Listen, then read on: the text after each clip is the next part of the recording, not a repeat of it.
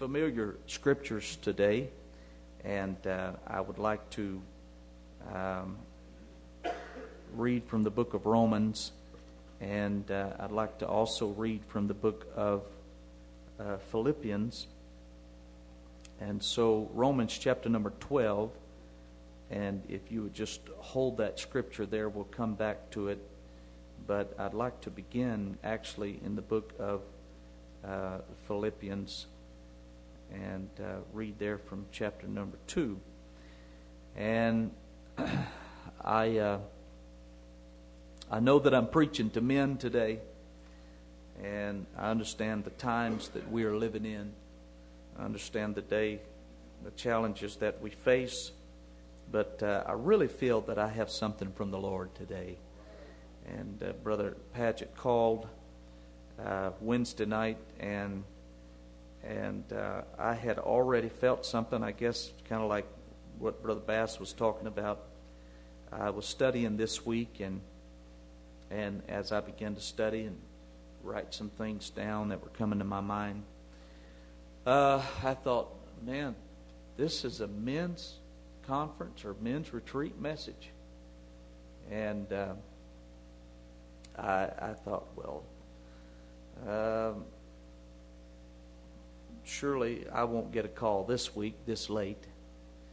And then, uh, then I began to rebuke myself for even thinking about that. And sure enough, Brother Paget, he finally heard from God and he called me. I'm teasing. I'm making sure some of you are awake. Praise God. We need these times. We need the wisdom. We need the wisdom of our elders. We need the wisdom of apostolic preaching. We need the influence, the godly influence of fellowship. I'm going to tell you, if we don't, we're going to do something goofy. It don't take very long. If you you get you get away from the influence of the church, the influence of fellowship, you'll get some goofy ideas. You let somebody get off over here on their own, and they get some of the strangest doctrines and beliefs and crazy ideas because we need one another. And we need the constant preaching and teaching and the feeding that the Word of God uh, does for us. I, I, I, uh, I, told the story a couple of times recently. You may have heard me tell it several years ago. Uh, a man decided to, uh, he, he got a real ingenious idea, and, and the idea was that he could, uh, he could fill some weather balloons with helium and attach them to his lawn chair and take a ride through the skies. And so he attached his lawn chair down to the uh, ground, had some friends harness him into his lawn chair. They filled up the balloons with helium, 53 of them, matter of fact. And uh, he got him some some beer and sandwiches, and he got harnessed into that lawn chair. And he thought that uh, when they cut the ties, that that uh, he thought it was going to take him about 30 or 40 feet over the neighborhood and he'd be able to wave at uh, the neighbors and, and just kind of sit there and enjoy the sights. And when they cut the tethers, that lawn chair shot 16,000 feet in the air and he brought along a pellet gun because he was going to shoot the. He had a real good idea. He was going to shoot the balloons one by one and just slowly descend. You know, a lot of things sound like a good idea at the time. He was just going to slowly descend. When he got to 16,000 feet, he was so terrified he wouldn't shoot one of the balloons. I guarantee you he didn't eat his sandwiches either. He might have drank the beer, I don't know. But, but, uh, and so uh, he got up, and, and the, the winds blew him out over the ocean and blew him right into the, the, the air lanes where the jets were coming in to LAX airport. And air traffic control began to get the radio from every plane coming by. The pilot would say, You're not going to believe this. There's a man sitting in a lawn chair at 16,000 feet. And sure enough, they didn't believe it. Until they kept getting the reports, and finally sent, they sent the Coast Guard out there with a helicopter, and the helicopter went out there and, and the rotor wash from the blades would just push those balloons every time they get close. He'd just take a ride, hanging on for dear life. And so it caused so much trouble and, and so much distraction. Finally, they, they finally found a way to get him into the helicopter and get him separated from from uh, the balloons and the lawn chair and all of that. And, and they arrested him on the spot. And uh, come to find out later on, they had to release him. There were no laws for sitting in a lawn chair in landing lanes 16,000 feet. They didn't have anything to hold him on. and so there were there were some of the local press. They couldn't wait to get to this guy, and uh, he said, "Hey, look, we want to find out why did you do what you did?" He said, "Well, you can't sit around the house all your life." you know, you can sit around the house and get some goofy ideas. But thank God we've come to men's retreat to be blessed and to be fed. And I feel challenged today. I want to go back home. I want to be a better father and a better husband and a better pastor and a better uh, leader and friend and everything that God has called me to be. I want to do it better. I'm inspired today. I'm motivated today. Praise God. By the Word of God. I want to read uh, Philippians chapter number 2 and uh, verse number 2 fulfill, fulfill ye my joy that ye be like minded, having the same love, being of one accord, of one mind. Let nothing be done through strife or vainglory, but in lowliness of mind let each esteem other better than themselves. Now that's a tough scripture to live up to. Look not every man on his own things, but every man also on the things of others. And then I want to go back to Ephesians chapter number 5 and verse 25, just, just a page or two over. Ephesians 5 and 25. Husbands, love your wives, even as Christ also loved the church and gave himself for it. Everybody say, gave. And then going back to the original scripture I gave you, Romans chapter 12, very familiar for us today. Romans chapter 12 and verse number 1 I beseech you, therefore, brethren, by the mercies of God, that you present your bodies a living sacrifice. Everyone say sacrifice. sacrifice. A living sacrifice, holy and acceptable unto God, which is your reasonable service. I'm not always good with titles. I, um, my mind went through several things that I could call this today, but, but um, for the sake of the CD, I want to preach on this subject a manly sacrifice. A manly sacrifice. Praise the Lord.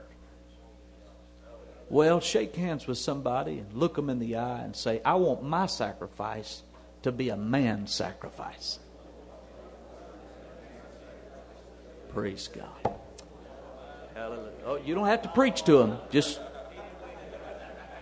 just shake the hand. Praise God. Don't you want the Lord to touch you one more time? I want the Lord to touch me one more time. Let's pray. Jesus, we love you. We thank you, God, for your presence that's been in this place. Thank you, Lord, for every prayer that's been prayed, the worship that's gone forth, the preaching that we've received.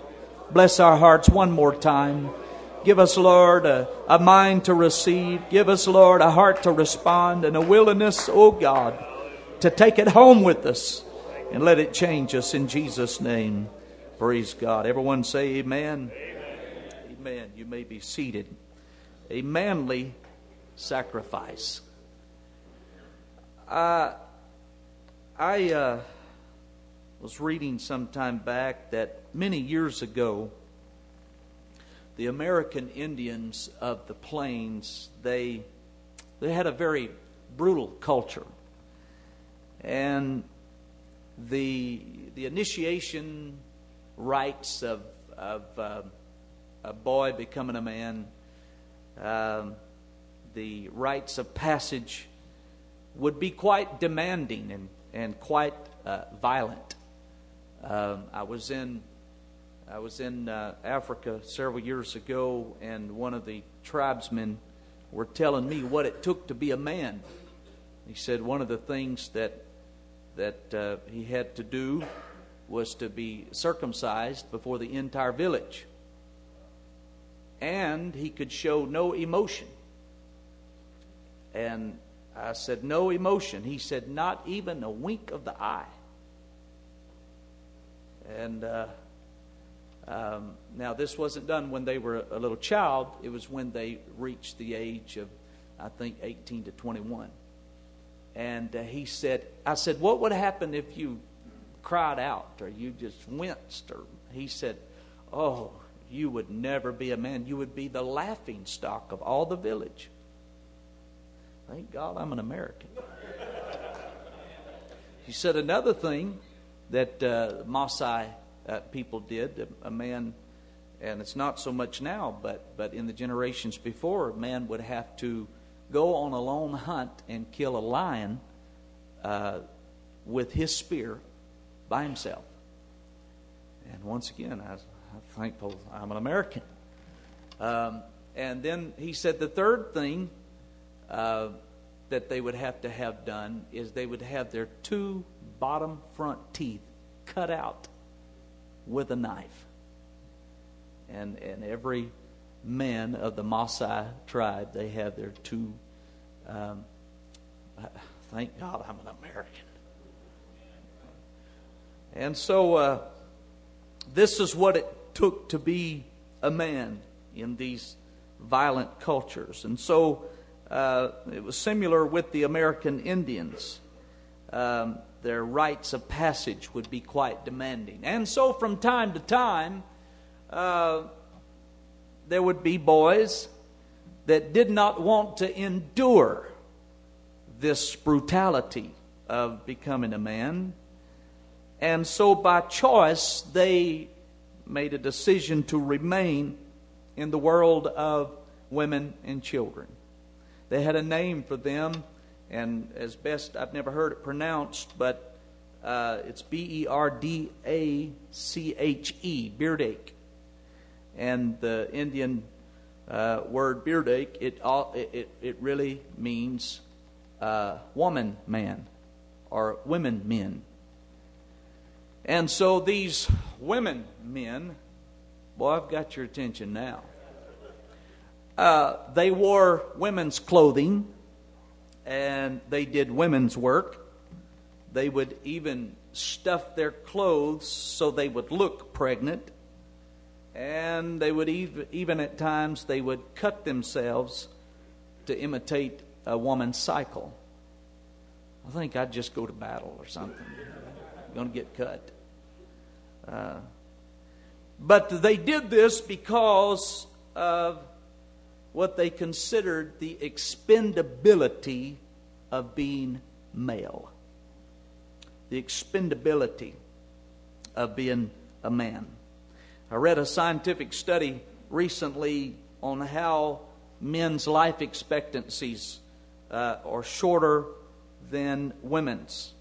And this seems to be a constant throughout different species, seems to be a constant around the world in human beings. And in this study, they concluded that males in animal groups and in primitive societies, especially, are treated by nature like the biological equivalent of paper plates.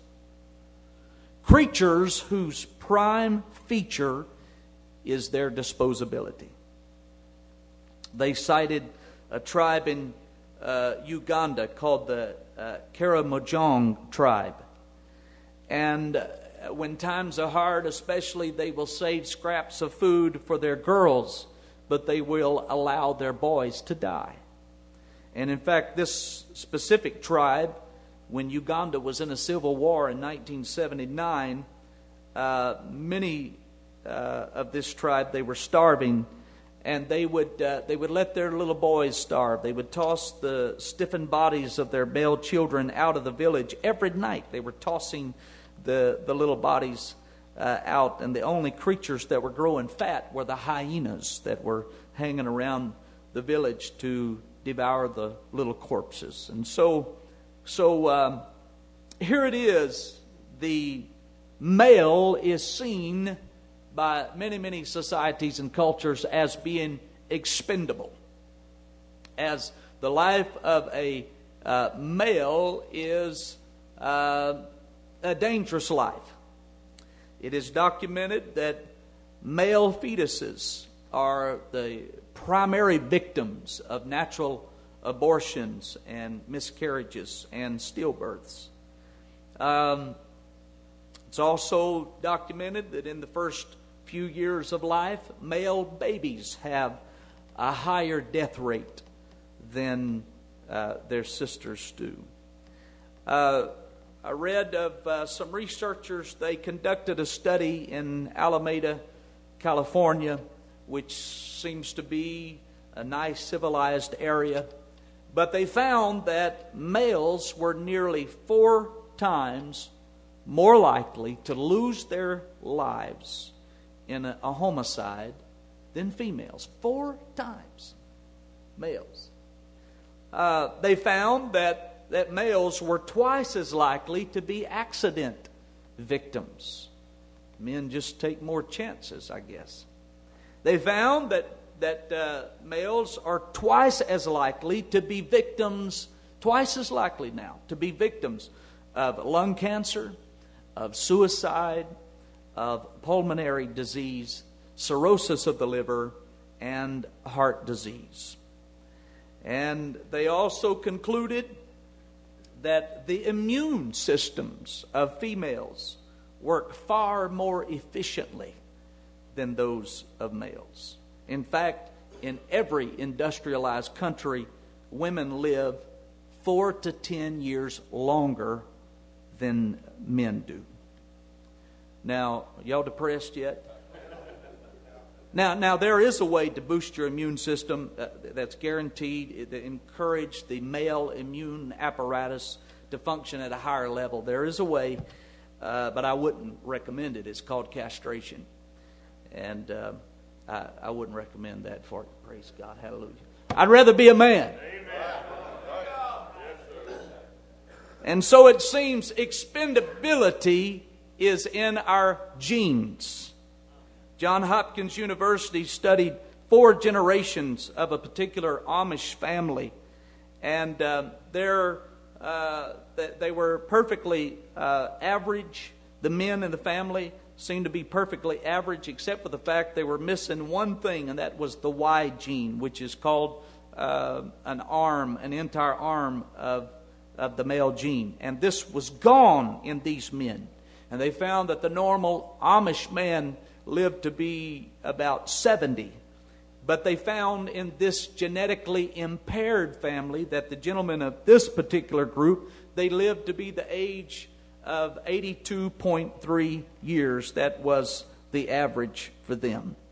And so uh, they said that, that, just, just the male, uh, having male, the male gene uh, causes us to be more expendable and they have shorter lives than uh, uh, our women. During the 20th century alone, there were over 90 million human beings that died in wars. Just think about it 90 million people dying in the 20th century alone. And the overwhelming majority of those casualties were men. Just think about it World War I, World War II, the Vietnam War, just, just the wars that uh, America fought. Overwhelmingly, it was men. That is more than the entire population of uh, New England and New York State and California and Texas and Florida combined. And most of them were men. And so while the world is saying that it's dangerous to be a real man.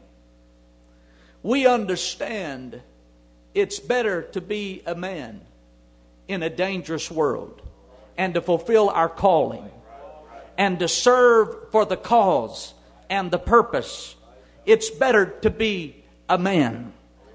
I like being a man. I'm glad God made me a man. And with being a man comes responsibility. With being a man takes uh, the, the willingness to put your life on the line sometimes. Being a man, it requires us to step up and make sacrifices. In fact, that's what it's that's what manhood is about. It's not about fulfilling our selfish desires and following after our selfish whims, but being a man is about being uh, sacrificial. Amen. Paul said, I will willingly spend and be spent. I'm a man, and being a man calls for me to spend and be spent. There's something in the heart of a man that it looks for a cause, something to sacrifice for. That that's more important than preserving my life that that is more important than preserving my well-being that that is more important than the pleasures of this temporary world. But i'm looking for a cause to lose myself in. I'm looking for purpose and i'm looking for meaning to give my life as a sacrifice for. It's in a man to look for a cause. It's in a man to live for purpose. It's in a man to look for meaning to lose himself in. Amen. I want to tell you today that is why that selfish men do not make good husbands. And selfish men do not make good fathers. And selfish men. Now, Brother Townley stomped all over my notes. Brother Bass got up here and danced all over it. I'm telling you. So I'm probably going to cover a little bit of uh, territory that's already been preached. But uh, we just must need it today. So if I repeat something somebody else said, and uh, deal with it, praise God. But uh, uh, selfish men do not, uh, they don't make good husbands, they don't make good fathers, they don't make good saints. Amen. I, I, really believe that a lot of the worldly spirits and, and attitudes that we pastors have to uh, contend with, and the rebellions, and the broken homes, and the strife, and the divisions, and the immoral actions of people, that, that it is nothing but, but uh, deeply rooted in selfishness. And we talk about the spirit of lust and spirit of adultery and all of that, and, and, and I understand that. I do. But a man who would commit adultery, be unfaithful to his wife, and leave scars on his children, and traumatize a church family. Amen. Amen. I'm telling you, there's probably nothing that affects a church family uh, like unfaithfulness and break up a home that has been intact. I'm telling you, that is the result of selfishness. It is a selfish man. Amen. We can blame it on the devil, but I'm going to tell you, some of them, uh, there's some folks, they don't even need a devil. They're their own worst enemy. Amen. It begins, it begins with a selfish attitude. A lazy man is a selfish man. Man, I, have seen people that uh, wouldn't hold down a job, go to the gym and work out. Figure that out. Man, it's it's not because it's not because they won't exert the energy to do what needs to be done. It's because there's a selfishness there. It's a selfishness there. Individuals who are easily offended, they are selfish individuals. People who carry their feelings on their shoulders. They're selfish people. They're not thinking about other people's feelings. They're thinking about their own feelings. Hey, I grew up, I didn't know I had the luxury of being offended. I didn't know you could get mad at the preacher. I didn't know that was possible till I started pastoring. Hallelujah. Amen. I, I uh, I, am telling you today, what opens the door to rebellion and resistance to apostolic authority and godly leadership is, is actually a selfish attitude. The strife and the division that gets into churches and causes factions and, and people taking this side and that side. It is a result of selfishness. And, and I'm telling you, people can sound spiritual and really be selfish. They can have spiritual sounding language and spiritual sounding reasons for doing what they're doing. And the, the deep root of it is a selfish spirit that is unwilling to sacrifice. It's like the woman that uh, uh, she said, I'm going to go on a do or die diet tomorrow. I'm starting my diet tomorrow. Told everybody on the job I am going to start my do or die diet. And everybody was waiting on her when she came in to work. And she comes in carrying a coffee cake that was oozing with icing. She comes in, everybody's looking at that, and they said, Hey, hey, we thought you were starting today on a do or die diet. She said, Oh, this coffee cake, this is the will of God. I said, The will of God? Oh, yes. She said, I was on my way to work today, fully intending to start my diet. And I looked in the window of the bakery and I saw this coffee cake sitting in the window. And I prayed. I said, Oh God, if it's your will for me to have that coffee cake, let there be a parking place right in front of the bakery. She said, Would you know on the 32nd time around that parking place was right there? I've seen people causing church problems and, and rebellious in their heart and yet can sound so spiritual. I've seen people going toward disaster and destruction and sounding. I mean, telling us what to. Oh, I, have had people tell. Oh, God told me to leave my wife and and and to to to, to get to, to run off with this. Now, God didn't tell you that. That's your old stinking selfish flesh that don't care about your kids and don't care about your wife and don't care about your future and don't care about your church family. It's selfishness. Amen. I remember a time, uh, boy, hey, I'm telling you, uh, man, uh, back when I was a real preacher, uh, I, I, remember I was traveling a little bit. I was, I was, I don't know how old. Brother Townley and I started out traveling together and preaching together, and he got married and moved on with life, and I was still concerned about ministry and doing something for God. And, and, you know, he that is married careth for the things of the world and how he may please his wife. And he was carnal and all. And I was, man, I was saving the world. I was going to save the world, I'm telling you. And um, I come in from one of my tours uh, around the country, and my pastor said, I want to talk to you. That usually was not a very. Uh, that was usually not a very positive feeling accompanied with that statement. In fact, sometimes it was downright ominous. And uh, I said, Yes, sir. And he told me that before church, so I had all service to worry about. What in the world he wanted to talk with me about? Uh, I had all service to pray about it and think about it and ask the Lord about it. And so he got me off into the corner. He said, Come here. I, I, I want to talk about some things with you. And and so, um, I, and I'm telling you, I had places to go. I had, man, they were wanting me all over the world. I'm telling you. Some of them was afraid to call, but they they were. I mean, I I was in demand. I was going places. I was a conference preacher. Uh, I hadn't preached any conferences yet, but uh, uh, man, I had it going on.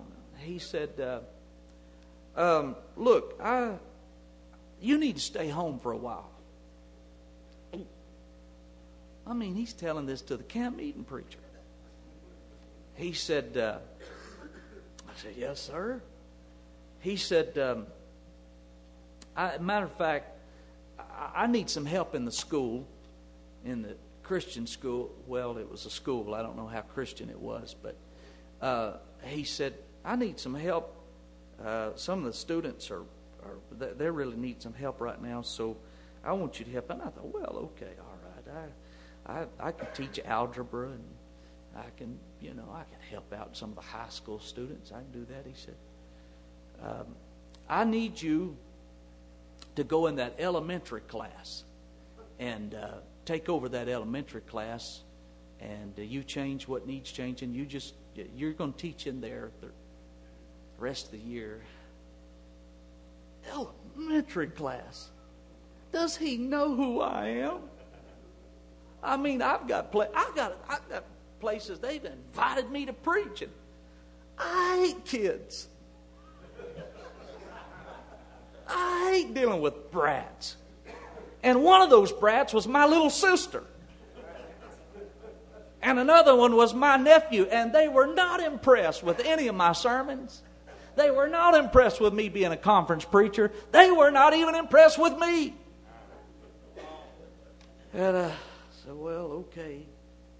And uh, so, um, man, and, and, Brother Townley, he got the high road. He was in there teaching the ones with sense and algebra and the, the, the high school students. I was in there with the kids, and man, they had more accidents that year. Lord have mercy. They, they, they, they, uh, mm, I can't even tell you the trials and tribulations that I went through. And one day, we just had a, a, virus go through the go through the school. I won't give you all the details, but it, it was so bad the janitor wouldn't even clean it up. Guess who had to clean it up? At, they they got uh, one of the kids was sitting at the at the test table and he said, "I'm sick," and the, the, my assistant. She wasn't as spiritual as I was, and she didn't have as much discernment as I was. She said, You're going to sit there and finish that test. And so, if it was me, I'd have let him go to the bathroom. And, but, but anyway, he proved to all of us he really needed to go. And I had draped my sports coat across the testing table from him, and I looked, that sports coat was never the same. And uh, it was just a chain reaction. And, and the assistant also, she didn't stop with that. She let the other kids get up and, and look at it. And one of them went, ooh, and regurgitated right in the air vent. We smelled that the rest of the year. Every time the air conditioner turned on, I was reminded what, uh, uh, what was a conference preacher doing in an elementary class. Oh, Lord. And, and uh, one of them, we him down the hall, and he left little tokens of, of his, the seriousness of his situation all down the hall. And I said, Get the Get the janitor, get the janitor, get, get the janitor. And the janitor come up the stairs and open the door. And went, Ooh!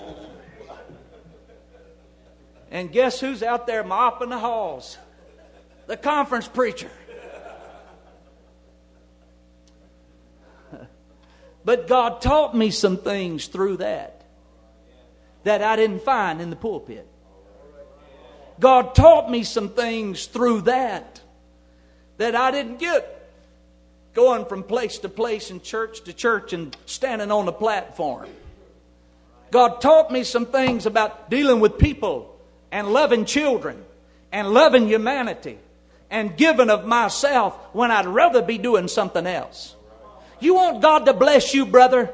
Quit focusing on your own disappointments and your own frustrations and what you're not getting and start focusing on what can I give? What can I contribute?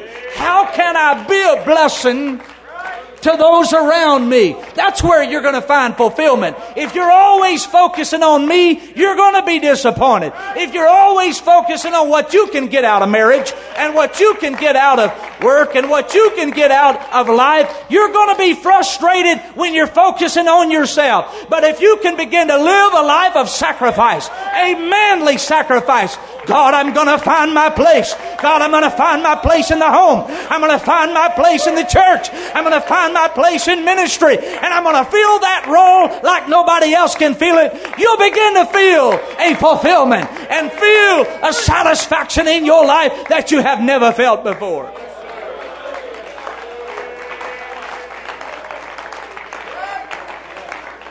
I want to tell you, you can have a beautiful family and be miserable. You can have money in your pocket and be miserable. You can have a wonderful wife and be miserable. You can pastor a large church and still be miserable. If you don't have the principle of sacrifice down in your heart, it'll always never be enough. Never be quite enough. Never be good enough. Never be enough. All right. Hallelujah. Praise God. I'm going to tell you, you can do menial tasks and small jobs, have problems in your family, and and uh, and and and be in a church that's going through crisis and and, and conflicts, and and still have an inner peace and a, a, a, a total lack of that fear Brother Archer was preaching about yesterday because I'm in the will of God and all I can do is what God has asked me to do. All I can do is what the task that God has put before me today.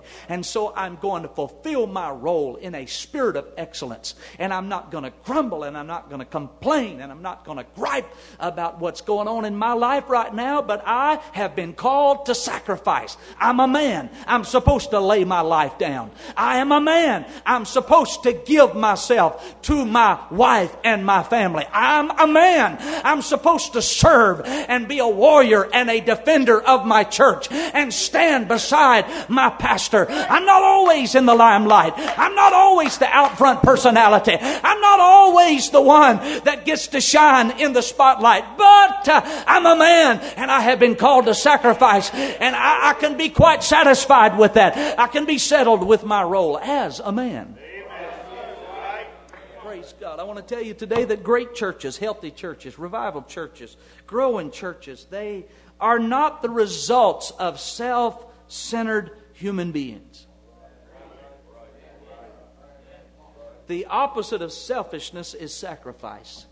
And that has always been what's built a great church. It's not always how great the preacher preaches. It's not always how wonderful the music is. And I believe in being excellent in, in everything that we can do. But I'm telling you, what builds a church goes beyond what is said across the pulpit uh, with eloquence and oratory ability.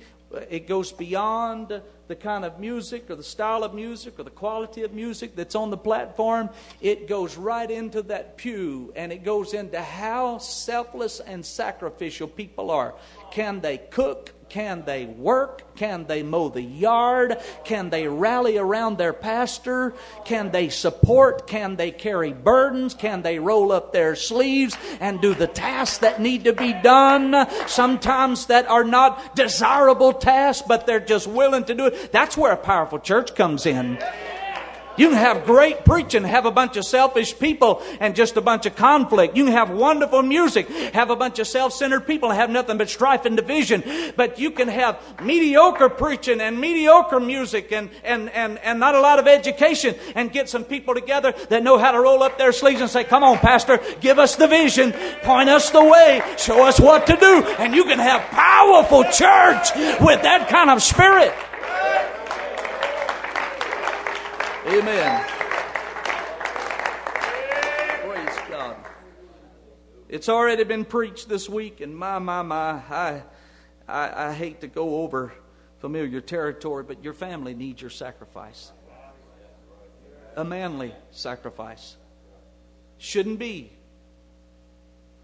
So it's already been preached. Shouldn't be sister spiritual. Leading the way in prayer and leading the way in worship. It shouldn't be mama always giving and contributing. Your family needs a manly sacrifice. And, and, you know, well, men sometimes men are goal setters and men are analytical and and so men try to study this thing out and so they say, "Okay, I'm going to pray this week. I'm going to I'm going to get up every morning. I'm going to pray oh, I'm going to step up. And you get all inspired, and boy, you get fired up at men's retreat, and you think, boy, I'm going to whip the devil, man. I'm going to go back home, and by God, I'm going to, I'm, gonna, oh, I'm ready. And you got devils doing push ups back home waiting on you to get there. and and man, you get back home, man, I'm gonna pray and I'm gonna worship, and it lasts about a week, and all hell breaks loose. I mean, the wife gets an attitude, and kids don't act like they've got any sense, and uh, things go upside down at, at work, and you, man, this praying don't work. Oh, I, I must be in the wrong building. I guess all that fired up I got at men's retreat, I, a lot of good that done me. I mean, we, we tried just, just, just a little bit. And, and we think three days of praying is going to fix everything. It ain't going to fix everything. Get a little spiritual. Man, I'm going to get so spiritual, I ain't going to have no troubles. You're not going to get so spiritual you don't have troubles. Matter of fact, can I give you something so profound? I mean, it's so it's going to knock the hair off your head. It's so profound. Well, some of you already heard it, hadn't you? But it. Hey, can I get, can I tell you something, men? Trouble is normal.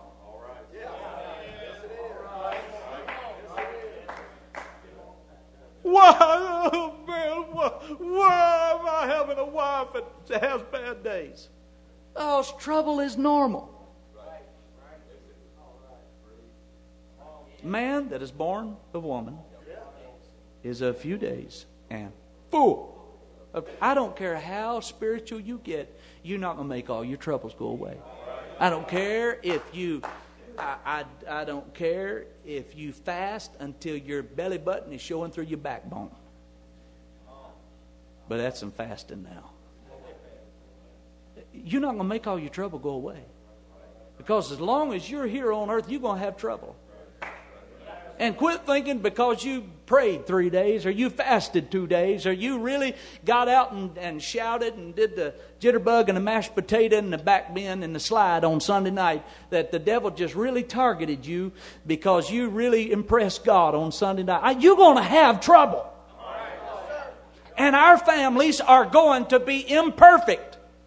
Gives us something to work on. Gives us something to pray about it gives us something to reach for. We don't need to quit reaching. But I'm going to tell you, as good of a father as you try to be, it's still going to need some work. As much as you pray, still going to need some work. We look, see somebody else come in, and man, they're all cleaned up and they got nice clothes on. They act like they got sense, and you think, well, I tell you what, I wish my wife had sense, and I wish. Hey, she acts goofy sometimes too. They have disagreements too. They, they, they do. I'm, I'm telling you. Uh, you, you know, uh, nobody has a home that doesn't take constant care and tending. Woo. Even in the church. Even in the ministry. Even in the Bible. You hear about these biblical marriages. Hey, tell me who had the perfect marriage in the Bible. Adam and Eve? Oh, yeah, they had a honeymoon in paradise. But it wasn't very long till Adam said, God, it's the woman. She's caused all this trouble. So that couldn't be a perfect marriage. They lost their paradise. Oh, Abraham and Sarah. Uh, that was a good marriage. Abraham keeps wanting to have kids, and Sarah gets so sick of hearing it she said, and I don't understand Sarah. I have never met a woman like Sarah. She says, Well, just take my Egyptian handmaid and have a child, and that'll be my child. Yeah, right. And it ain't very long till Hagar in the same house has got an attitude with Sarah. You know, women sometimes can get these attitudes. Sarah gets an attitude with Hagar, and and uh, and you know what? There's a scripture. It it it really it it really it puzzles me. There's a lot of things puzzle me, but but uh, Sarah, after suggesting that Hagar have a child for Abraham, Sarah comes back and say, and, and she's mad at Hagar, and she's mad at everybody, and she's upset, and she says, My wrong be upon thee.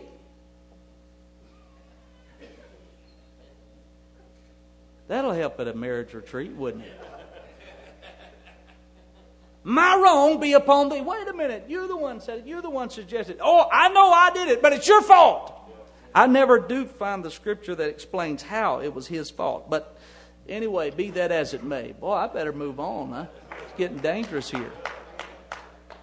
I mean, so Abraham and Sarah. Sarah says, Sarah says, uh, you know, I did wrong, but you're the one to blame. That couldn't be a perfect marriage.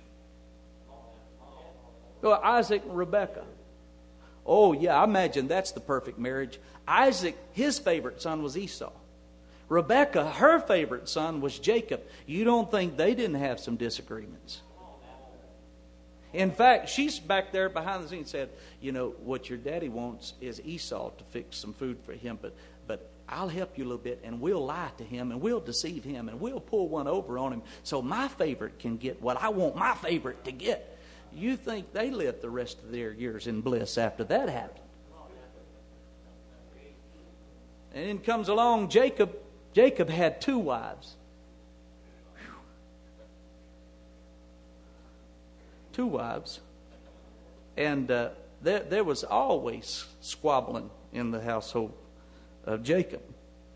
Well, surely Moses had a perfect marriage. I mean, all these people close to God, hearing from God, had a perfect marriage. The only place we find his wife, Zipporah, talking, she's calling him names. You're a bloody man. You're a bloody husband. She must have been British. I don't know, but uh, she she's calling him names. Oh, David. David had David had the perfect marriage. He was a man after God's own heart. Oh, yeah, right when it comes to marriage and family, David was a disaster. Solomon, in all of his wisdom, surely he learned. No, Solomon was worse.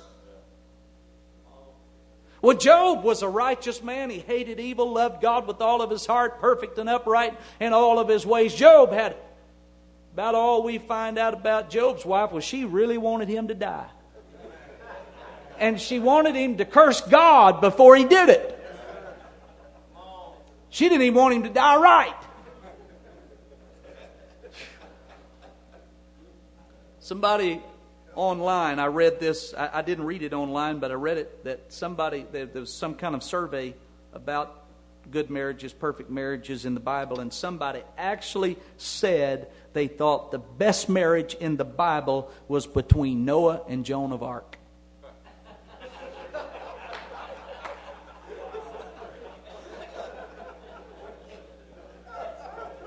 Well, Noah and Joan of Arc didn't even have a perfect marriage. And while you think everybody else has got smooth sailing in their home, they're facing just as much pressure as you are. They're having just as much stress as you. They've got just as much work to do as what you have got to do in your home. And you know what? You need to walk in there, not like your little prayer meeting's going to solve everything. It's not like, it is a long-term project, having a good marriage, raising up good children to live for God. It's a long-term project that needs our work every day.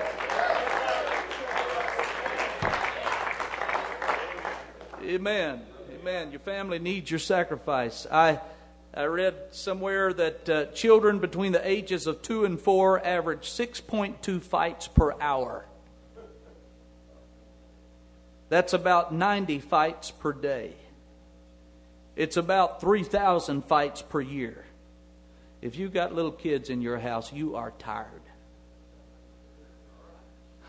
And then, if it's not little kids, you know, they say when they're little, they step on your toes. When they grow up, they step on your heart. And uh, then there's teenagers. Mark Twain said teenagers are the teenage years are the years of temporary insanity. He said when a child turns 13, you need to put them in a box. Just leave a small hole that you can feed them through. He said when they turn 16, cover up the hole.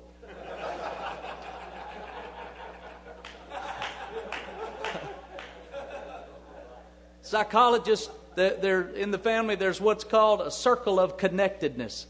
And that is, children start out and they, they, they, they kind of perceive uh, their world as a circle, and it's surrounded a father, mother, and other siblings, and whoever is in the family, an extended family, and it's a circle of connectedness the people they know, the people they emulate, the people they feel safe around.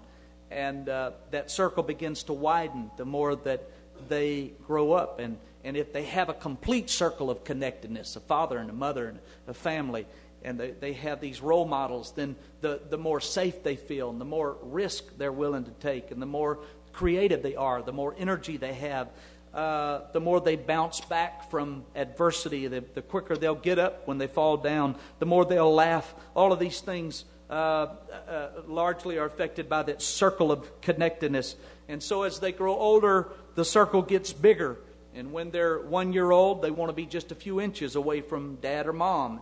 And when they're two years old, they're willing to be a few feet from dad or mom. And and then when they're three, that circle may be as big as the house. That's still in their minds a circle of connectedness, but they, they're uh, sometimes willing to roam around the house. And it gets bigger the older they get. And when they get 15, that, solar, that, that, that circle is the size of the solar system. Amen. Let me tell you something. If your family needs a lot of work, take heart today. You've got some tools that you've received this week. You can take them home and start. Eh, eh, there's no magic wand. You can't go home with my Lord. I'm gonna pray a week, and if my wife don't change, uh, if my kids don't start acting better, I tell you what, I just no, no, no. You've got a long-term project ahead of you, and you're going to stumble, and you're going to fall down, and you're going to have disappointments, and they're going to disappoint you. But you got to get right back up again and say, "My family needs my sacrifice," and they may not see the value of your sacrifice. If you want accolades and compliments and tell you how great and wonderful of a father you are, you're going to be waiting a long time. They, in fact, they may not ever know what uh, you've really done and provided. But that's not the point. The point is, I'm a man, and that's what I do. I sacrifice for the good of my family. They may never appreciate it. They may never know all that I have done, but I'm a man, and that's my role. Matter of fact, parents always love their kids more than kids will ever love their parents. Don't ever expect your kids to turn around and love you as much as you love them. You know what they're going to do? They're going to take all of that love and all of that affection and all that you've given them, and they're going to turn around and bestow it upon their kids. Your, your children will never, uh, if you're waiting around for them to tell you how great you are, they just think that's what you're supposed to do. And that is what you're supposed to do. Your, your, your accolades and your compliments cannot come from those you serve. You just stand in your place and sacrifice and do what a man is supposed to do.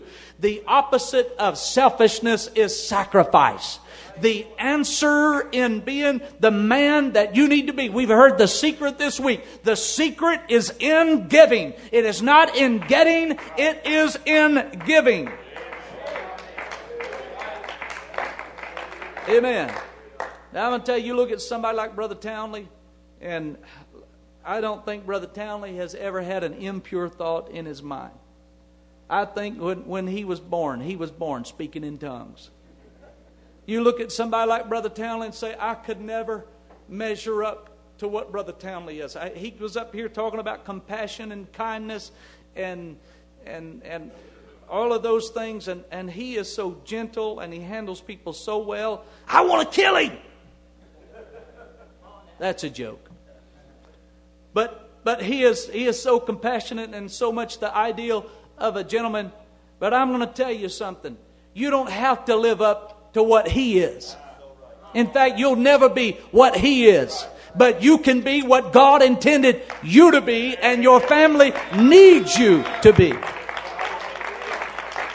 Husbands, love your wives, even as Christ loved the church and he gave himself. The secret is in giving. Why don't we purpose in our minds on this Saturday morning that we're going to go home and we're going to be givers. We're going to quit focusing on what do I receive? Well, what do I get about, uh, get out of it? Well, what about me? What about me? Why don't we lay aside that kind of uh, mentality and go home and say, I'm going to be a giver. I'm going to give to my family.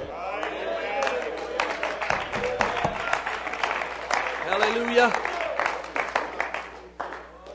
I want to talk about something else, not just family today, but I want to talk about our friendships. Sometimes it's hard for men to develop friendships. And I, guess I've been thinking along these lines because uh, I have watched people grow old and lonely and have no friends.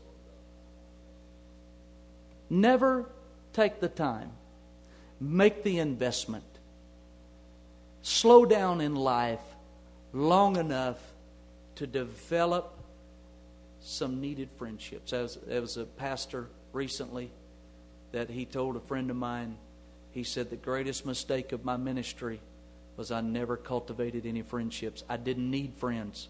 I was successful. I had things going. I had money, had everything I needed. And, and as a younger man, I didn't need friends. He said, But there came a day I needed some friends, and there were none there because I didn't develop them and cultivate it.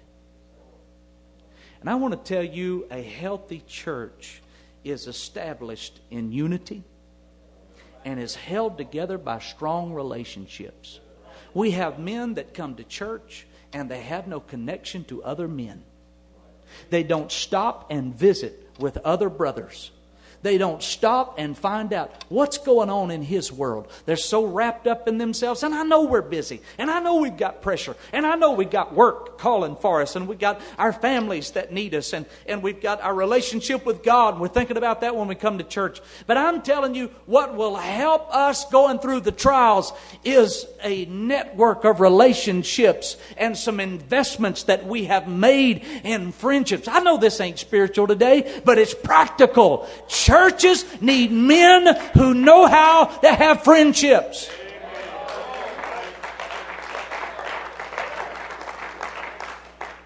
We don't need to have barbecues and nobody come. Oh, I got to work late. Oh, well, a wife wanted me to fix a screen door. Well, I, well, I'm gonna well, that ain't spiritual. If it's a prayer meeting, I'm going to tell you, we need the togetherness. You may not need it right now, but somewhere you're going to need it. And there's probably somebody, I wonder how many men, I wonder how many men would have stayed hanging on, lived for God. Had there been a brother in the church, pick up the phone and say, Hey, brother, where were you tonight? Not just the pastor. Well, the pastor's supposed to do that. Well, what's wrong with some brothers reaching out and say, Hey, brother, hey brother man I, I want you to know i appreciate you i need you man I, you mean a lot to me i wonder how many men would still be in church today if people would just pick up the phone or drop by and say, Hey, I just came by. Not to preach them a long sermon, read them a bunch of scriptures, tell them they're going to hell. I'm talking about being a friend. If they just had a close friend. You know why they don't? Because friendships sometimes are hard to develop. We have to take down the veneer. Uh, you know, everything's fine. Oh, fine. I'm doing good. Yeah, fine. Oh, everything's great. We know everything ain't going great always. But we get busy and, and we've got things things you know, we've got to do and and and uh, and and we don't we don't develop friendships in the church like we need to. You know what? We preach a lot of times. We preach about we preach about those we lead. Boy, you better lead your your your wife and you better lead your kids and you they're looking to you and that's true and that's needed. And then we talk about those we follow. You better support the pastor. You better get behind the pastor. And man, you better and we talk very little about the relationship with those who we travel with. Those who we walk beside. Hey brother, there's another brother that needs you.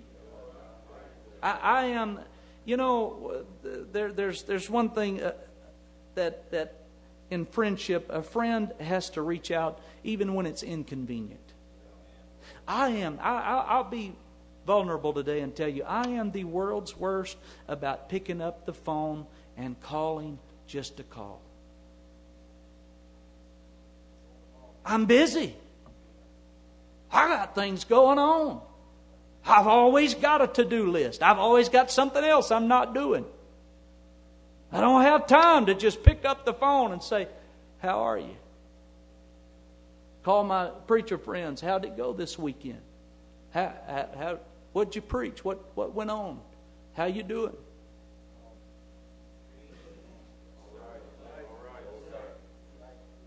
But I need that. And I, am sometimes it's not that I don't want to. It's not that I don't want to. It's just I know other pastors are busy. I know other preachers they're busy, and, and I'm an intrusion if I call. I, I, they're they're doing something. They're studying. They're praying. They're spending time with their family. They're counseling saints. They're out on visitation doing things. They, they don't have time to hear from me. But I'm going to tell you something. I have blinked I have blinked. I've been preaching 23 years. I've been pastoring 15 years. Oh, I'm, I'm still a young man. I'm not near as old as Brother Holt, but I, am still a young man. But I, I blinked, and here I am. 15 years of pastoral life has gone by. And one of the things that, if I could go back and redo it, Brother Townley, I'd be a better friend. I need friends. You need friends. Oh, I'm not talking about somebody you just you just put your hand on a brother's shoulder and whoop woo yeah, he's my friend, boy. We were shouting together about three Sunday nights ago. No, I'm not. You can you go to church with somebody and hardly know anything about their lives sit on a pew with somebody, go to prayer meeting, see them several times a week, and never reach out to them and see them as a brother in Christ and a fellow traveler in this journey.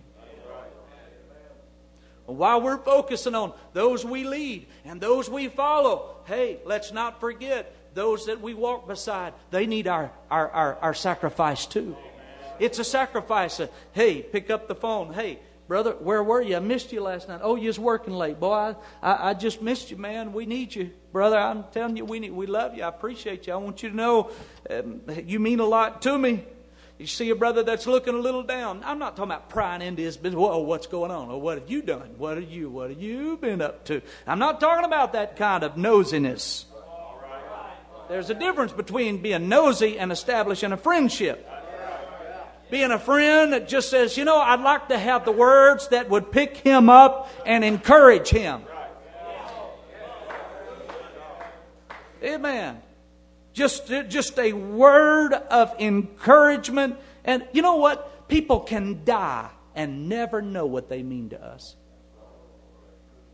I have noticed as a pastor, and again, I, am being vulnerable, but many times the people who do the most and, and who have blessed me the most often hear it the least from me because I find I've got to reach out to the straying and I've got to reach out to the downtrodden and reach out to the discouraged and bolster up the discouraged. And the people that are faithful and are, are loyal and are, are, are, are consistent, oftentimes they are taken for granted.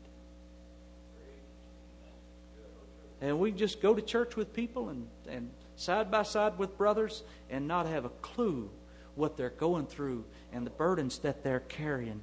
And, and we don't ever just reach out and say, Brother, is there something I can help you with? Now, you don't, now I'm going to tell you something. If, if, if you want your car fixed, don't call me. I was with Pastor, Pastor Johnson can do anything. He can fix anything. He can, he can repair anything. He can build anything. I mean, he could just do it all. I can't do nothing. I can just look at an engine and it breaks down. Anything mechanical, it just, my brain starts freezing up and, and my eyes start rolling back in my head. And uh, I, I'm telling you, you don't want me fixing it. But it, Brother Johnson can fix anything on a car. He can tell you what's wrong with it. He can, he can do all of that. Now, I'm going to tell you, Some of you brethren, some of you brethren, you enjoy working with your hands. You enjoy repairing things. You enjoy, oh, this ain't spiritual today. But you enjoy, you have a gift for that. And you know how men, now I'm going to tell you, don't call me to fix your hot water heater. I don't know the first thing about it. But there are some brothers, you just have a knack for it. Is there something I can help you with? Is there, is there something going? Is there, is there something going on? Well, the hot water heater's out, and this and that. Uh, the dryer's messed up. There's some of you. You go in there, take the back off that thing, look at it. Oh, it's just this right here. Oh, you just need this little part, and you could be a friend to somebody and reach out. But we get stuck in our little selfish world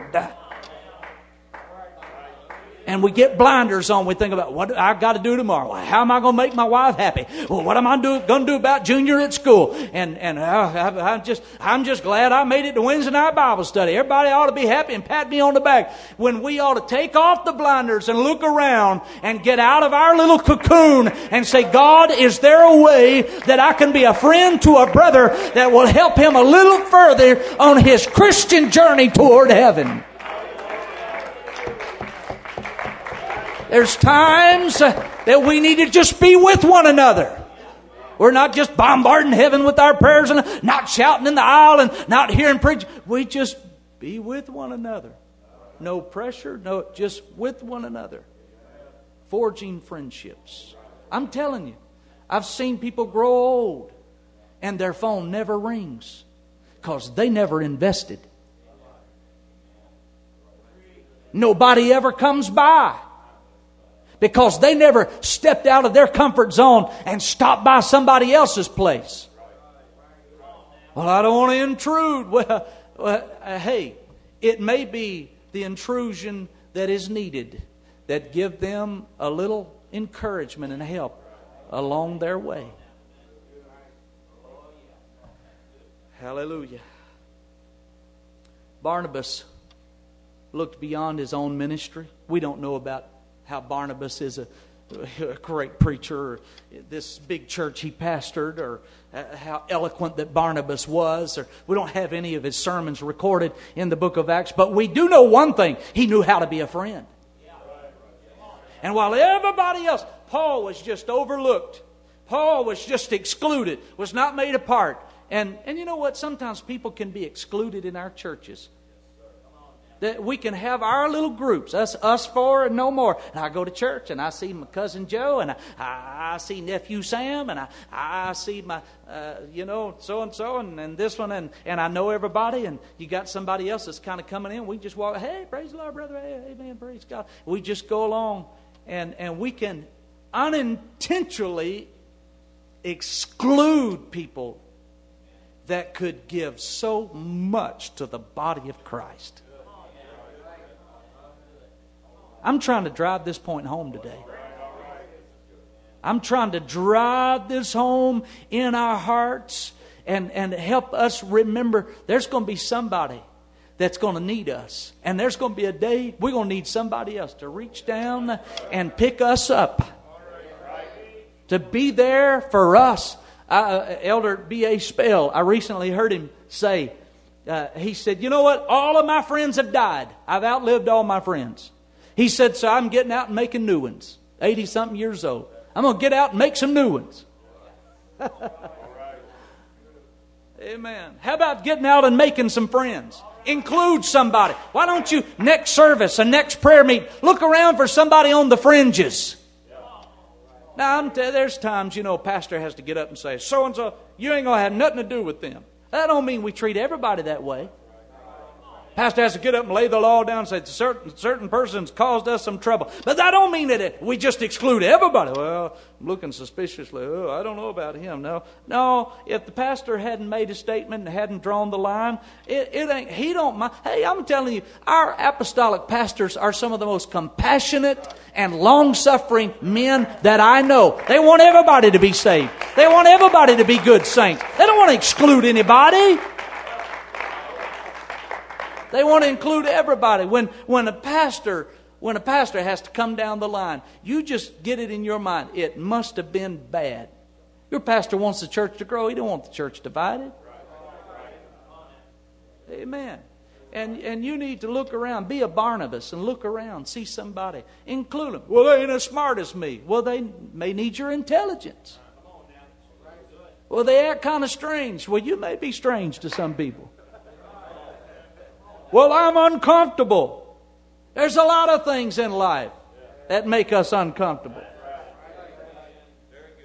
Amen. You're probably uncomfortable when you shave in the morning, but you shave anyway. Praise God. Reach out to somebody. We would have never gotten the epistles of Apostle Paul had it not been for the friendship of a Barnabas. He would have never established the churches and got the support and the benefit and, and the backing of all of the churches that existed had it not been for the inclusion of a Barnabas. It may be you're never the preacher, you're never the pastor, you're never the evangelist, but you could be a Barnabas that reaches out to somebody who has so much to give to the church, so much to contribute, could be such a benefit and a blessing to your local assembly if you would just simply take the time to be a friend. Oh, praise God. I'm, I'm winding down. I know I've gone a little while. You don't have two preachers today, you just got one. So uh, I, I, um, I want to be mindful of, of your time. You know, a friend will celebrate your successes as if they are his own. Brother Townley and I have been friends for over 25 years now. And uh, hey, any success he has doesn't take away from me. In fact, I tell you how I feel, and uh, he may tell me to change my feelings after service, but I feel like his success is my success. I know how to choose friends. My father-in-law, I, man, any of his success, that's, that's my father-in-law. That, that, hey, it's not uh, something that takes away from men. From me, I rejoice in whatever blessings he gets. That's my father-in-law. Amen. That, that, I, I celebrate with him. I can't let myself get jealous or see myself as a competitor with somebody else. Well, that's the second time they've asked him to the pulpit this week. Well, that's my brother. And I can shout when he's singing. I can rejoice when he's preaching. I can praise God when he's testifying. He's my brother. He's my friend. Come on, we need to be the kind of friend that can celebrate with a brother's successes. Amen. Brother Bass, he's in my fellowship. I chose this fellowship. His success is my success. Brother Paget, he's my friend. His success is my success. And I rejoice in the blessings of God. Brother Holt, my Lord, I, I, I, I ought to be thrilled with whatever God does in your life. Well, he come out of our church. We need to keep him smaller. And my, my Lord, Brother Bass, just like you said, if he reaches the heights of spiritual success, praise God for it. He's my brother. I'm going to celebrate with him. Not going to try to compete with him. Not going to be envious of him. I'm going to celebrate with him. I chose him to be my brother. He's my friend. Jonathan understood David had an anointing he didn't have. And David had a future that he didn't have. Everybody couldn't be king. Jonathan had an understanding of the will of God. And, and you know what? I, I found out, uh, you know, you, you, you'll get your day and you'll get your time and you'll get your limelight and you'll get your rewards. You just got to learn how to enjoy it with somebody else when they're getting theirs. And don't try to shine that the spotlight ain't on you. Just you just rejoice. Somebody else getting blessed, brother getting blessed. You know what you need to say? Well, if God can bless him, God will bless me. Amen. Well, praise God. It's His time. It's His day today. It'll be my day one day, and I just I'll just rejoice with what's going on in somebody else's life. My God owns the cattle of a thousand hills, and He didn't steal from me to give to somebody else. Hallelujah.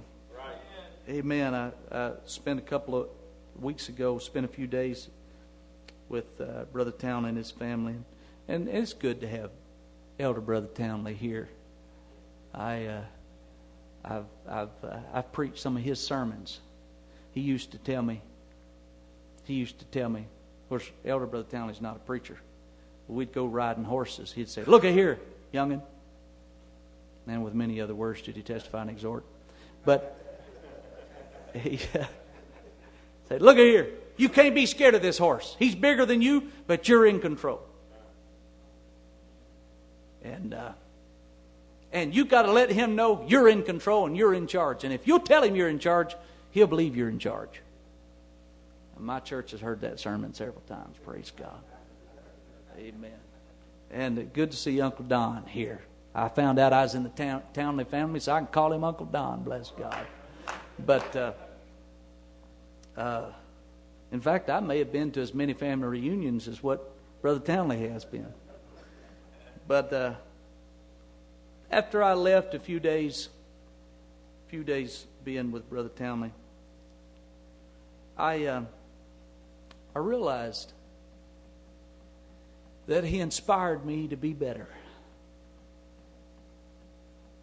A friend will influence you toward the right. Won't influence you toward the wrong. But he inspired me to be better. And uh, I, have preached about it in youth camps and such. And Brother Townley and I started out as friends.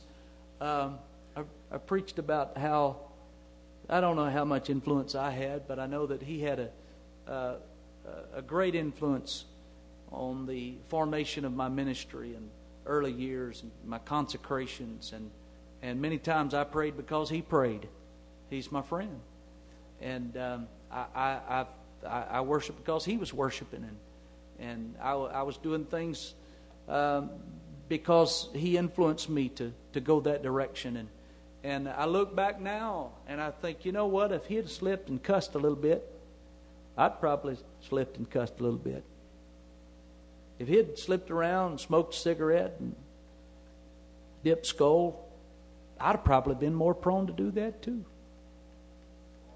If he'd been listening to rock music, all these other things, I'd have probably, I'd have probably kind of moved in that direction. But thank God for a friend who influenced me toward the things of God. Not by a sermon he preached, not by berating me and rebuking me and and, uh, and talking down to me, but just being there and doing the right thing. That's what I'm asking you to do today, gentlemen, is just be there, do the right thing, be the example that you need to be, and let God bless you. Your family needs your sacrifice. Your friends need your sacrifice. Hallelujah. And then finally, and uh, I promise you I won't go as long on this one as what I did on the other two.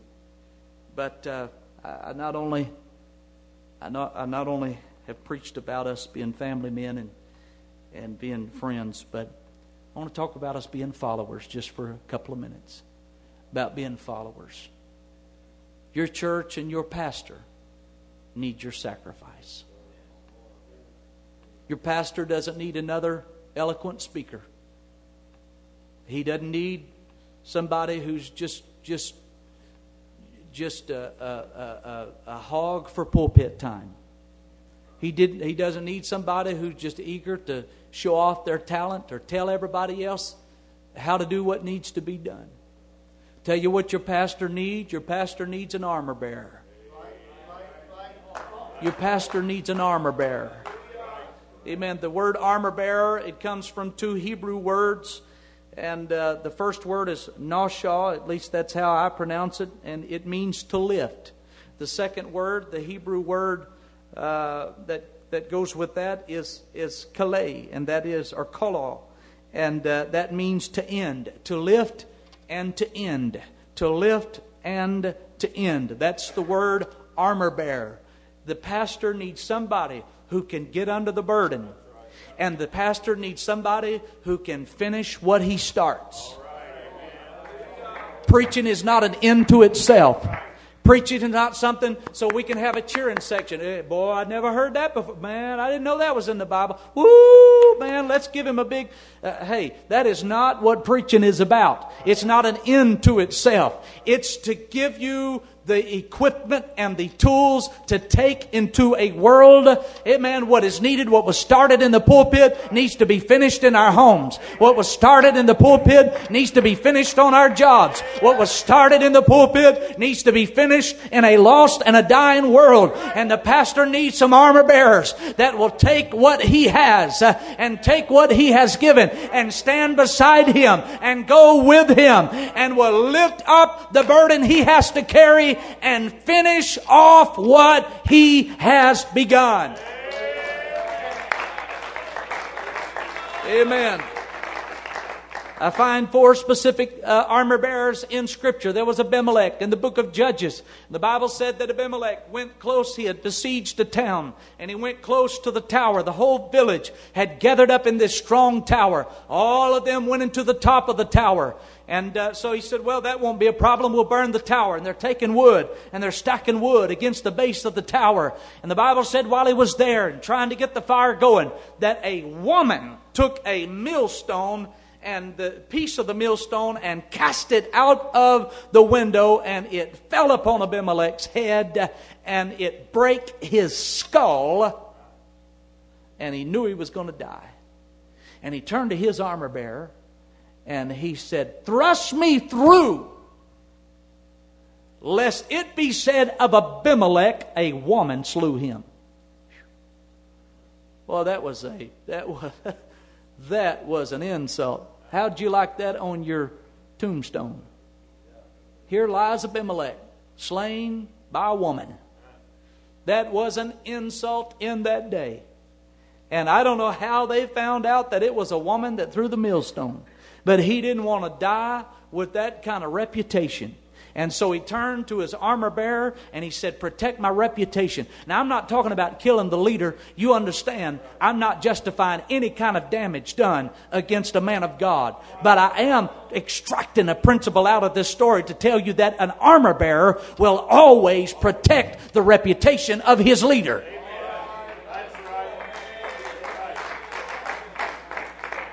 I'll do whatever I've got to do, but I'm going to protect the reputation of my leader.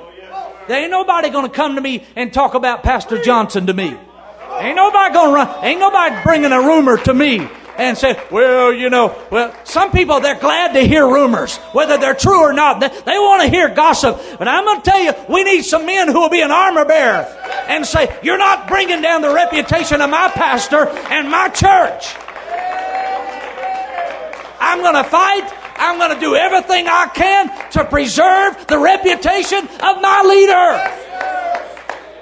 When he stands in that pulpit, that's a man of God that preaches to my children. That's a man of God that preaches to my wife. And until otherwise is proven, I'm going to stand up and protect the reputation of my man of God.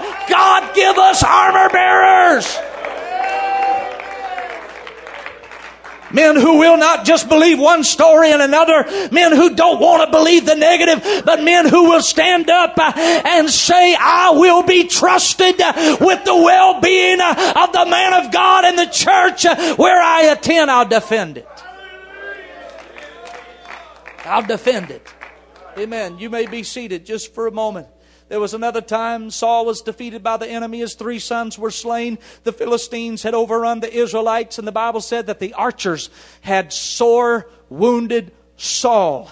And Saul was running uh, for his life. His armor bearer was with him, and he turns to his armor bearer and he says, Thrust me through because the Philistines will say that they have killed me. And the Bible said the, the armor bearer would not because he was sore afraid. Now, when you look up the, the term sore afraid there, it does not mean he was running for his life. It does not mean he was terrified of the Philistines. It does mean that he had a reverence and an honor for the position of Saul, and he would not touch his position.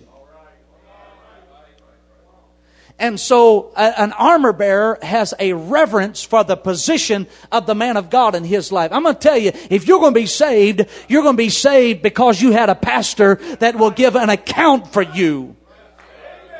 You're going to be saved because you have submitted your life and submitted your heart to spiritual leadership and authority. he had a reverence and an honor. A, a, a, a, an armor bearer will stay by the side of his leader till the end. I find that the armor bearer, it was his decision to keep the chariot in good working order. It was his decision what horse the king would use, what horse he would choose. They would choose the fastest, they would choose the healthiest horses. No doubt the armor bearer had access to the fastest horse and could have gotten away from the Philistines. But the armor bearer said, I'm going to stand here even when times are down and things are negative and the battle is going against us. I'm going to stand by the king and I'm going to be the armor bearer that he wants me to be. And the, the armor bearer stayed there until Saul fell upon his own sword and then the armor bearer likewise fell upon his own sword. We need some armor bearers that'll stay with it through thick and thin.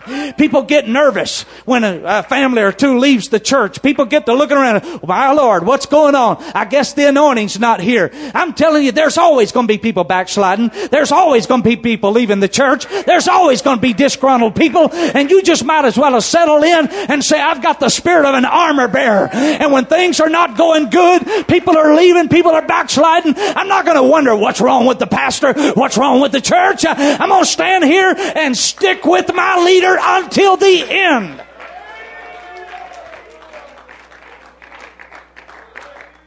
Amen. Then there was a time that Jonathan and uh, a young man, his armor bearer, they looked across at the Philistines. And Jonathan gets this wild idea, said, You know, uh, we know that uh, God can save by many or by few. So why don't we go up and why don't we attack the Philistines? And if you read it, you find that it was an uphill climb. They had to climb a cliff before they even got to the place where the Philistines were.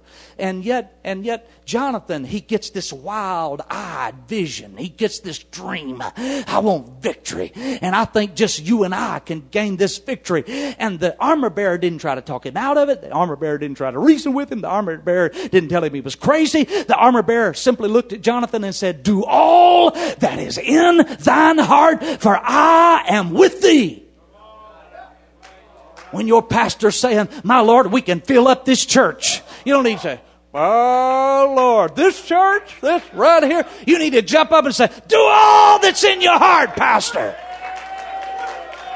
Come on, we can have revival. Do all that's in your heart, Pastor.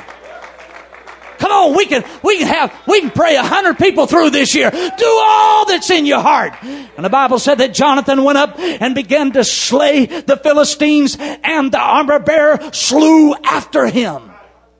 And part of the armor bearer, you can be seated, part of the armor bearer's uh, task was he'd come along behind his master.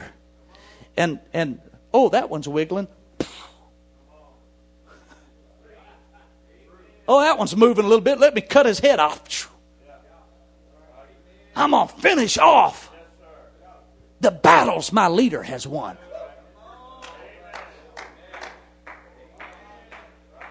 Oh, I know what we do. Well, honey, I can't say as I agree with all of it, but that's what the preacher said. Well, that's his opinion. That's uh, you know, he is a man, and that that's you know, that's the way he feels about it. And uh, all preachers don't feel that way. And all the, where is the spirit of an armor bearer that says, hey, Pastor preached, we don't wear that. So I'm going to finish this off. We're getting it out of the house. Pastor preached, we don't watch that. So I'm going to finish this off I, it don't matter if it's my kids or my grandkids. We getting it out of the house. Where's the armor bearer? I say, Pastor, you preach it. I'll finish it off. My fa- as for me and my house, we want to serve the Lord. You just tell us, and we'll complete the battle for you. Amen. Pastor gets up and says, We need to have a move of God. We need to have a spirit of worship in here. Amen. Where's the men that'll stand up and say, We're going to have some worship in here? Well, we're going to wait on God to move. No, I'm going to finish off what my pastor said. And so I'm going to step up and that old spirit of confusion that came in the service and that spirit of strife that's been in the service, I'm going to finish it off. Woo. Stand with me. Stand with me. I'm through. I'm through. Uh, an, an armor bearer also uses his talents for the benefit of the cause and not for his own glory. The Bible said that David was called by Saul's servants to play his harp in the presence of Saul, drive the evil spirits away. And the Bible said that Saul loved him greatly, and he became his armor bearer. David didn't start out on stage before the applause of crowds. David started out using his talents to worship and praise God. So many folks today want to be one of the out front people and want to be, man, where I can be seen. I've got, I've got ability. I've got, I've got talent. Man, I got. This world is oozing with talent. There's plenty of talent. What we need is men with servants' hearts and with a willingness to be an armor bearer that says, My talent is for the cause. Whatever ability I have, it's not for my own glory, it's for the cause, for the benefit of another. Those old evil spirits that are causing Saul to be so irritable, I'll play until the spirits are driven away because my talent's not about me, it's for the benefit of somebody else. Spirit of an armor bearer. Brother, a manly sacrifice is for the benefit of those that you lead, your family. A manly sacrifice is for the benefit of those that you walk beside, your friends. And a manly sacrifice is for the benefit of the one you follow, your pastor, your man of God, when, when you fulfill the role that God wants you to have. I, I read um, recently an, about an ancient, there's an ancient Arab poem. It tells a story of 1400 years ago. So a man, and in their Bedouin way, uh, he was escorting the ladies of his tribe on the road, traveling to a, market or a bazaar, no doubt. There was a raiding party that was lying in wait for them from a nearby village, and this this uh, this band of marauders swept down from the hills, came down upon this this one man and this group of women from the tribe. And the man, he put up a fight. He fought as long as he could, and he, he got between uh, the women who began to run back toward the village. And uh, he fought, and he fought. He gave them a chance to flee and to get close to their own tents. And uh, there would be other men there to protect them. And, and so, in the fight, the hero of this little poem, he sustains a, a wound and it is a life threatening wound. And so in the poem, he rides his camel to the top of the hill and uh, he gets away from the raiding band and, and he, he plants, uh, he, he, he, uh, he, he comes to his place on the top of the hill. And the fleeing women are heading toward their village on one side, and the raiders have, are coming up the hill, and they, they stop and he knows that his life is about to end. And so he jabs his spear into the ground and he, and he props it against his arm, right under his arm there. And he leans against the shaft of that spear. And he's propped up on his camel's back. And he dies in that position. And so the enemy had seen how fiercely he fought and how quickly that uh, this group was able to get away. And so they're reluctant to attack. This is the only passageway to the village and toward where these women are. And they see this long, tall figure at the top of the hill and just standing, just standing there, propped up on his spear. And the sun is at the hero's back, and he makes a, quite uh, a silhouette against uh, the sky there, and they're reluctant. They're holding back, and uh, they can't. They're not close enough to see his eyes. They're not close enough to see the expression of his face. All they can see is a man prepared to defend. those that he's been entrusted with. And finally, after watching him for a long period of time, they see how little he moves. And uh, they finally come to the strange realization that the hero of this poem is actually dead. Brothers, I want to die standing. I don't want my family to walk by and look at me for the last time at my funeral and say, Boy, he sure was a selfish thing.